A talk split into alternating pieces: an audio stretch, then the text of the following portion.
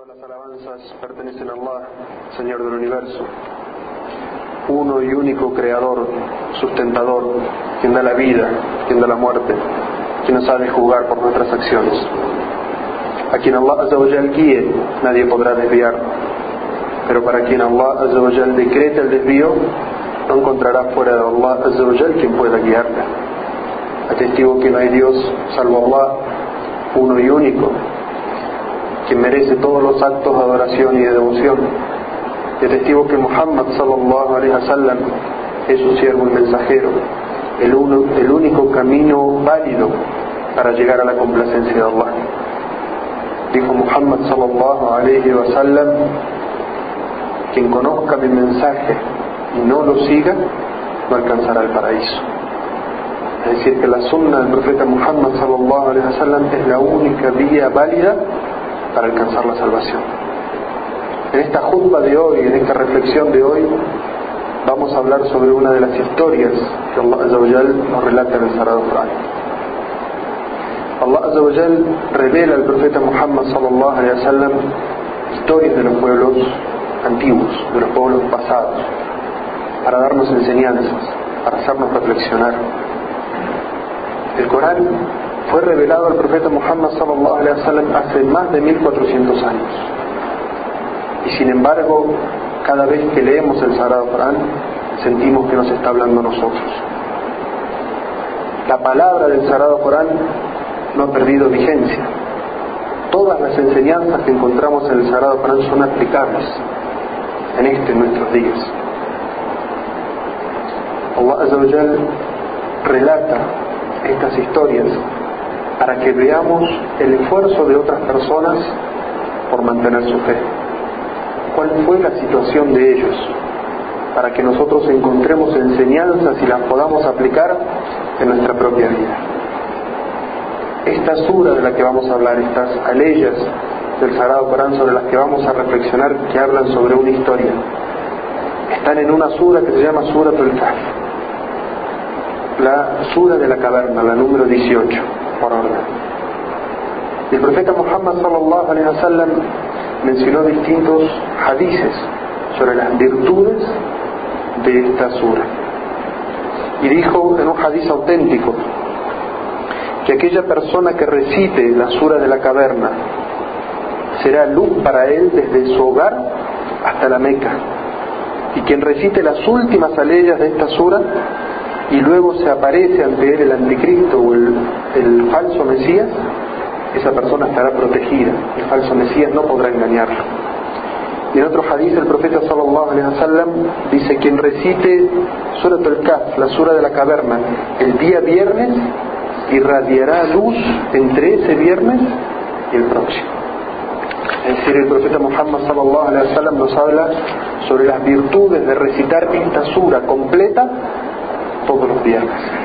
Y que aquella persona que recita esta sura el día viernes irradia luz. Allah le concede una luz que la irradia hacia las otras personas y las otras personas pueden ver su luz entre un viernes y el otro. Esta sura contiene distintas historias. Nosotros vamos a hablar sobre una de estas historias, en la que había una ciudad, un pueblo, que era idólatra, adoraba a los ídolos, se había alejado del camino original del monoteísmo, aquel camino que le había enseñado el profeta que Allah les había enviado. Dentro de ese pueblo, dentro de esa ciudad, aparece un grupo de personas que Allah los describe con la palabra fitia, jóvenes, adolescentes, que todavía tenían pureza en su corazón no eran grandes ancianos, sabios ancianos, no. Allah los describe como jóvenes adolescentes, aquellos que todavía tenían la pureza en su corazón, que tenían la perspicacia, la inteligencia, la rapidez de la inteligencia en sus mentes. Y Allah nos dice que ese grupo de esos jóvenes utilizaron su intelecto y llegaron a la conclusión de que su pueblo estaba en el desvío estaban adorando ídolos, que no estaban adorando aquel que los había creado. aquel que los sustentaba, aquel que los iba a juzgar. Utilizando esa herramienta del intelecto, del pensamiento, llegaron a esa conclusión. Pero el pueblo en el que vivían era un pueblo gobernado por un opresor y donde el pueblo había obtenido la misma característica, también era un pueblo opresor. Es decir, obligaban a todas las personas a que siguieran esa creencia, a que se prosternaran ante los ídolos, a que ofrecieran sacrificios y ofrendas a sus ídolos. Era una obligación. No permitían a nadie que no siguiera esa religión. Allah nos habla sobre el camino de estos jóvenes, cómo descubren la verdad qué suerte corren por contradecir las enseñanzas y los y las leyes que tenía esa sociedad. Allah nos dice cómo fortaleció la fe de estos jóvenes, cómo los llevó por los caminos de la paz del espíritu. Allah nos habla en el Sagrado Corán y nos dice, ¿no te has puesto a pensar en la historia de los jóvenes de la caverna y la inscripción de sus nombres sobre la roca? Fueron uno de mis signos más milagrosos. Recuerda cuando los jóvenes se refugiaron en una caverna y dijeron, Señor nuestro, concédenos tu misericordia, protegiéndonos y haz que nuestra conducta sea recta. Estos jóvenes llegaron a la conclusión de que querían adorar solamente a Allah, no querían la idolatría como el pueblo en el que ellos vivían, pero su pueblo les quería imponer la idolatría. Entonces no encontraron otra salida a la práctica del monoteísmo que emigrar. Si querían vivir como monoteístas, como musulmanes, gente que cree en el Tawhid y practica el Tawhid, tenían que emigrar. Y en el camino encuentran una caverna. Y entran en esa caverna. Y Allah nos hace dormir milagrosamente durante 309 años para que ellos se transformen en un milagro, en una señal para ellos mismos y para todos los pueblos que vinieran después, para darnos enseñanzas de cómo Allah protege a aquellos que quieren vivir el Tawhid, que creen en el Tawhid. Allah dice, y les hicimos que se durmiesen en la caverna por muchos años. Luego les hicimos despertar para distinguir cuál de los dos grupos de creyentes e incrédulos calculaba mejor el tiempo que habían permanecido allí. Yo te he relatado su verdadera historia. Eran jóvenes que creían en su Señor y por eso les incrementamos su fe. Fortalecimos sus corazones cuando se reunieron antes de dejar sus hogares y su gente y dijeron, nuestro Señor es el Señor de los cielos y de la tierra. No invocaremos nada fuera de Él, porque ello sería una, una desviación. Nuestro pueblo ha tomado fuera de él falsas deidades. ¿Por qué no presentan un fundamento evidente? ¿Acaso hay alguien más injusto que quien inventa mentiras sobre Allah? Dijo uno de estos jóvenes, si se apartan de ellos y reniegan de cuanto adoran en lugar de Allah, busquen refugio en la caverna, que vuestro Señor los cubrirá con su misericordia y los ayudará. Así fue como estos jóvenes ingresaron en esa caverna y Allah los hizo dormir un sueño milagroso. Allah nos describe cómo era que ellos dormían, cómo es que permanecieron toda esta, todo este tiempo. Y dice, si hubieras estado presente habrías observado cómo el sol salía a la derecha de la caverna y se ponía a la izquierda, mientras ellos permanecían en un espacio de la misma protegidos del sol. Esto es uno de los signos de Allah, aquel a quien Allah le guíe estará bien encaminado, pero a quien él extravíe no podrá encontrar quien lo guíe. Habrías creído que estaban despiertos, pero estaban dormidos. Les volteaba hacia la derecha y hacia la izquierda, y su perro estaba con las patas delanteras extendidas en la entrada. Si les hubieras visto, habrías huido preso del terror. Allah nos describe cómo hizo que ellos durmieran durante 300 años parecían despiertos, quien los viera parecían que estaban despiertos, sin embargo, estaban dormidos. Y la situación de ellos hubiera aterrorizado a cualquiera, porque era un milagro de Allah. estaban durmiendo durante todos esos años, no despertaban, se daban vueltas sobre su derecha y luego sobre su izquierda, y el sol salía y no llegaba a tocarlos. Luego Allah dice, y les despertamos, para que se preguntaran entre ellos, y uno de los jóvenes dijo, ¿cuánto tiempo piensan que hemos permanecido? Respondieron, permanecimos un día o menos aún. Dijeron, nuestro Señor sabe mejor cuánto tiempo hemos permanecido.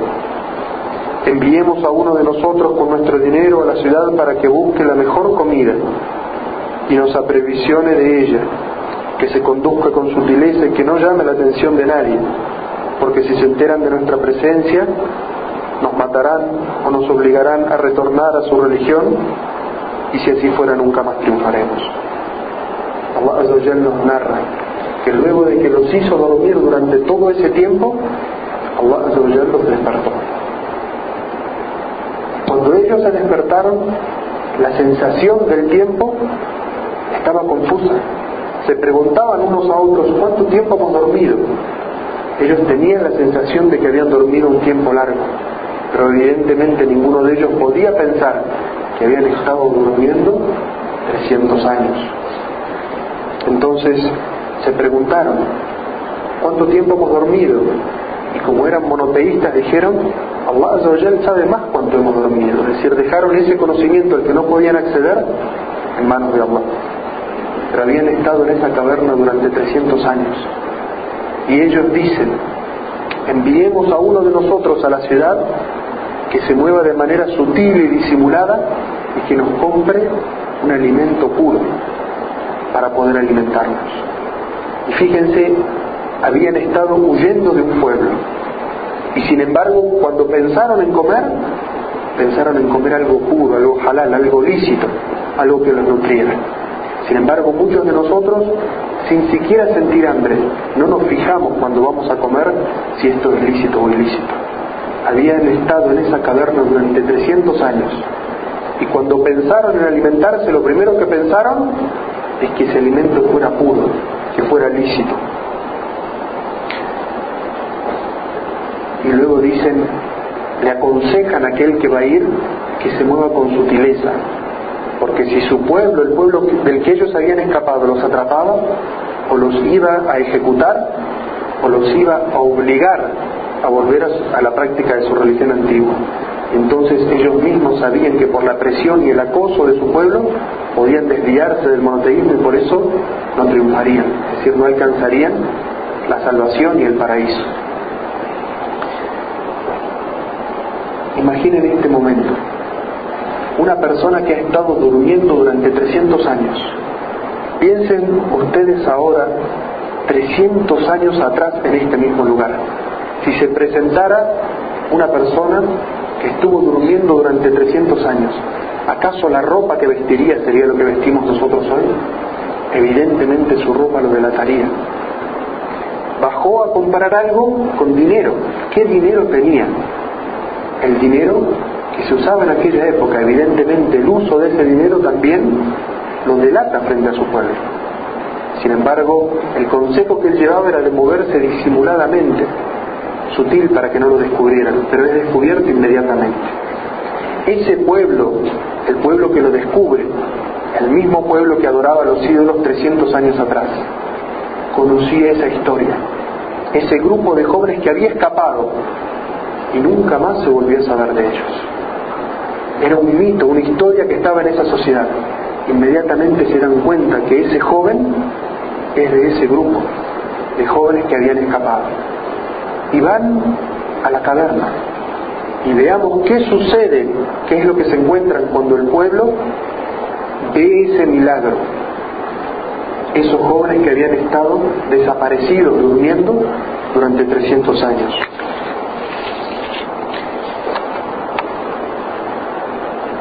Allah dice, pero hice que los descubrieran. Es decir, Allah hizo que ese joven fuera descubierto. ¿Para qué?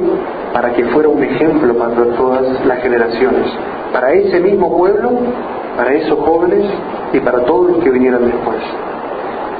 dice Allah, pero dice que los descubrieran para que supieran los hombres que la promesa de Allah del día de la resurrección es verdadera y que la hora del juicio es indubitable. Luego les hice morir. Y los habitantes del pueblo discutieron acerca de qué hacer con ellos. Algunos incrédulos dijeron, construyan una pared que bloquee la entrada de la cueva y que su Señor se encargue de ellos.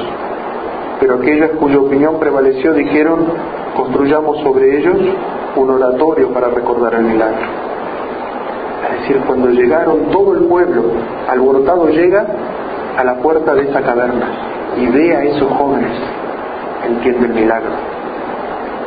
Y el milagro que Allah le había querido mostrarle y nos quiere mostrar a nosotros es que si Allah es capaz de hacer dormir durante 300 años a unos jóvenes y levantarlos, despertarlos, entonces es igualmente capaz de que cuando nosotros muramos, resucitarnos de nuestras tumbas, haya pasado el tiempo que haya pasado de juzgarnos por nuestras obras. Esa es la enseñanza principal de esta historia. Saber que aquel que tiene poder para hacer dormir a una persona durante 300 años es el que tiene poder también para resucitarnos una vez que moramos, por la similitud que tiene el sueño y la muerte. Luego, la gente del pueblo discute entre sí, ¿qué hacemos con ese milagro?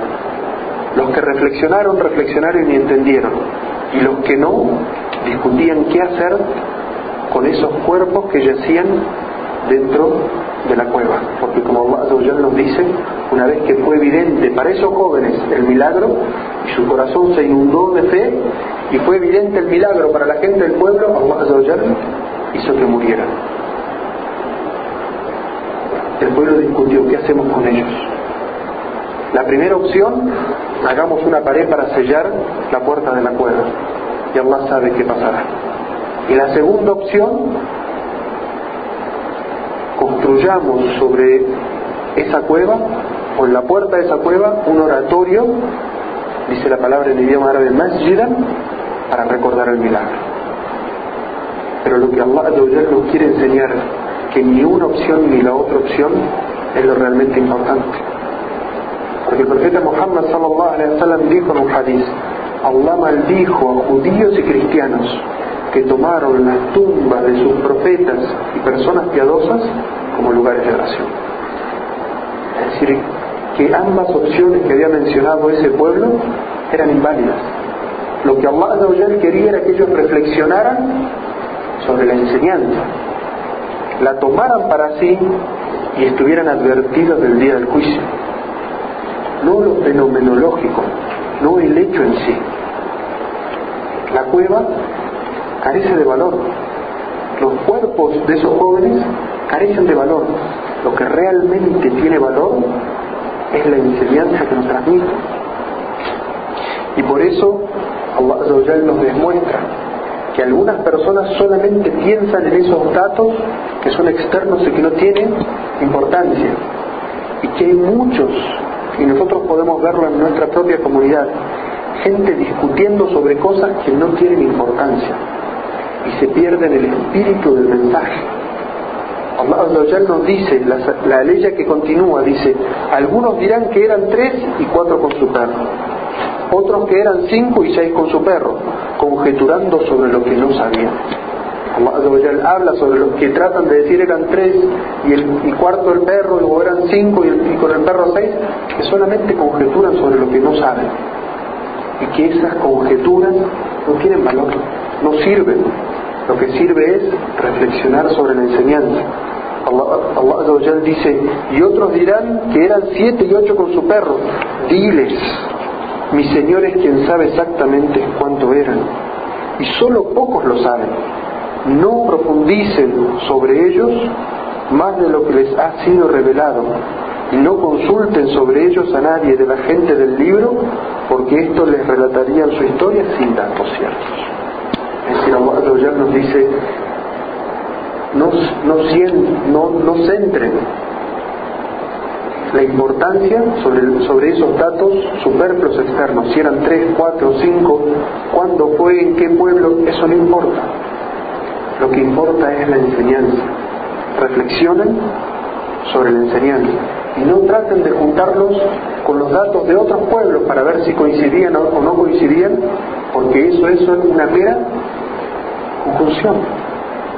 Es conjeturar sobre algo sin certeza, es decir, es utilizar esa herramienta que es el intelecto que Allah nos dio para algo mucho más grande, que es comprender los milagros de Allah, comprender su unicidad, utilizarlo en lo fenomenológico, los asuntos que realmente no tienen importancia.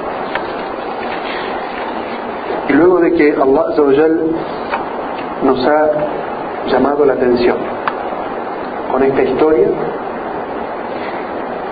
una historia que no conocíamos, una historia en la que Allah nos habla de un milagro. La atención de quien escucha esta historia, de quien lee esta historia, está atenta. Entonces Allah nos habla sobre las enseñanzas una vez que están atentos y prestan atención, Allah dice, los datos no son importantes, lo que es importante es la enseñanza. Entonces Allah nos habla primero sobre la resurrección e inmediatamente nos da una lista de enseñanzas que el musulmán tiene que tener presente siempre en su vida y dice, y no digas acerca de algo lo haré mañana, salvo que agregues, inshallah salvo que Allah quiera. Y si te olvidas de decirlo, es decir, si te olvidas de decir inshallah, di, Señor mío, facilítame los medios para poder hacerlo. Decir, Allah nos llama la atención inmediatamente nos da una enseñanza práctica para la vida. Siempre que vayas a decir voy a hacer algo, no te quedes ahí. Di siempre, inshallah. Porque Allah lo que nos está demostrando esta historia es que Él es el que tiene poder sobre todas las cosas. Y luego Allah nos dice, esas personas conjeturaban sobre los números, sobre cuánto tiempo habían permanecido durmiendo y en dónde eran. Allah dice, permanecieron en su caverna 300 años y nueve más. Es decir, Allah nos habla del número exacto y nos dice 300 para aquellos que lo consideran y lo miden según el calendario solar y nueve más para aquellos que lo miden según el cálculo lunar datos exactos. Y luego dice, diles, Allah es que realmente sabe cuánto permanecieron y no la gente del libro. Él conoce los secretos de los cielos y de la tierra. Él todo lo ve, todo lo oye. Los hombres no tienen protector fuera de Él y Él no asocia a nadie con sus decisiones. Es decir, Allah nos enseña sobre el Tawhid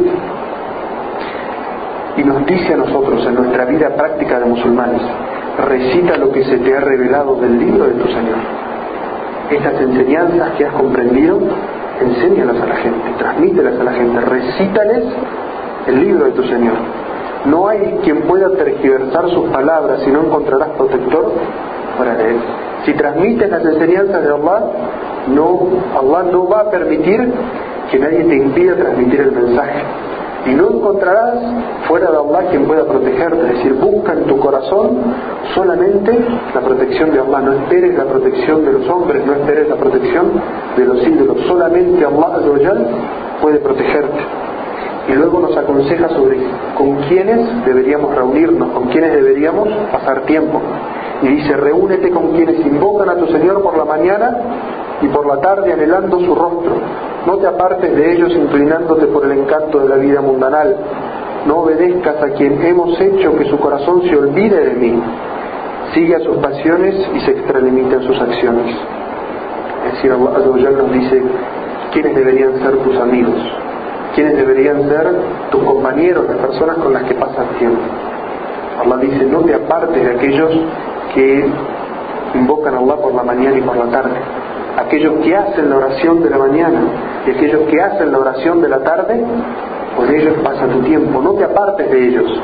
Y luego Allah nos dice la causa principal por la que uno se aparta de la gente creyente. No te apartes de la, de la gente creyente seducido por los placeres de este mundo. Y recuerden que esta sura comenzó hablándonos sobre los jóvenes, un grupo de jóvenes que utilizó su intelecto para llevar a la verdad. ¿Y qué es lo que desvía y se lleva a los jóvenes? ¿Qué es lo que saca a los jóvenes de estar en las mezquitas con las personas que hacen la oración de la mañana y de la tarde y se los lleva a estar con aquellos que no recuerdan a Allah? El seguimiento de las pasiones. Y por eso Allah les da un consejo directo a los jóvenes y les dice, no te apartes del grupo de aquellos que hacen la oración por la mañana y por la tarde, seducido por los placeres y los gustos de este mundo, y te vas con aquellos que se han olvidado de mí. ¿Quiénes son aquellos que se han olvidado de Allah? Aquellos que no rezan, aquellos que no hacen el salat, aquellos que no lo recuerdan, no se levantan por la mañana a hacer el salat del taller, aquellos que no cortan sus actividades por la tarde para hacer su salat. Allah le está hablando a los jóvenes. Le dice, no dejes el grupo de los creyentes para irte con el grupo de los que se han olvidado de Allah y no hacen sus oraciones. Y luego Allah dice que esto es un mensaje para quien quiere seguirlo. Y dice, la verdad proviene de tu Señor. ¿Quieres la guía correcta? ¿Quieres la mejor vía? La verdad proviene de tu Señor. Quien quiera creer, que crea. Y quien no quiera creer, que descrea. Es decir, la elección de la salvación es tuya. Toma la elección y hazte firme en seguir estas enseñanzas. Pero quien quiera perderse a sí mismo, pues el profeta sallallahu alaihi wasallam no es responsable de él. Tus padres no son responsables de ti. Tu comunidad no es responsable de ti. Tu salvación depende de ti mismo. No importa si tus padres eran árabes y musulmanes, tu salvación la tienes que alcanzar por ti mismo. No importa si tu padre es converso, tú tienes que alcanzar la salvación por ti mismo. Este es el mensaje que nos quiere dar Allah en esta ley. Quiere Allah concedernos reflexionar sobre el mensaje de esta historia. Que solo Allah tiene el poder sobre todas las cosas. Que así como hizo dormir durante 300 años a estos jóvenes y luego los resucitó, los despertó, así mismo nos va a levantar a nosotros de nuestra tumba y nos va a juzgar por nuestras acciones. Que la paz y las bendiciones sean con el profeta.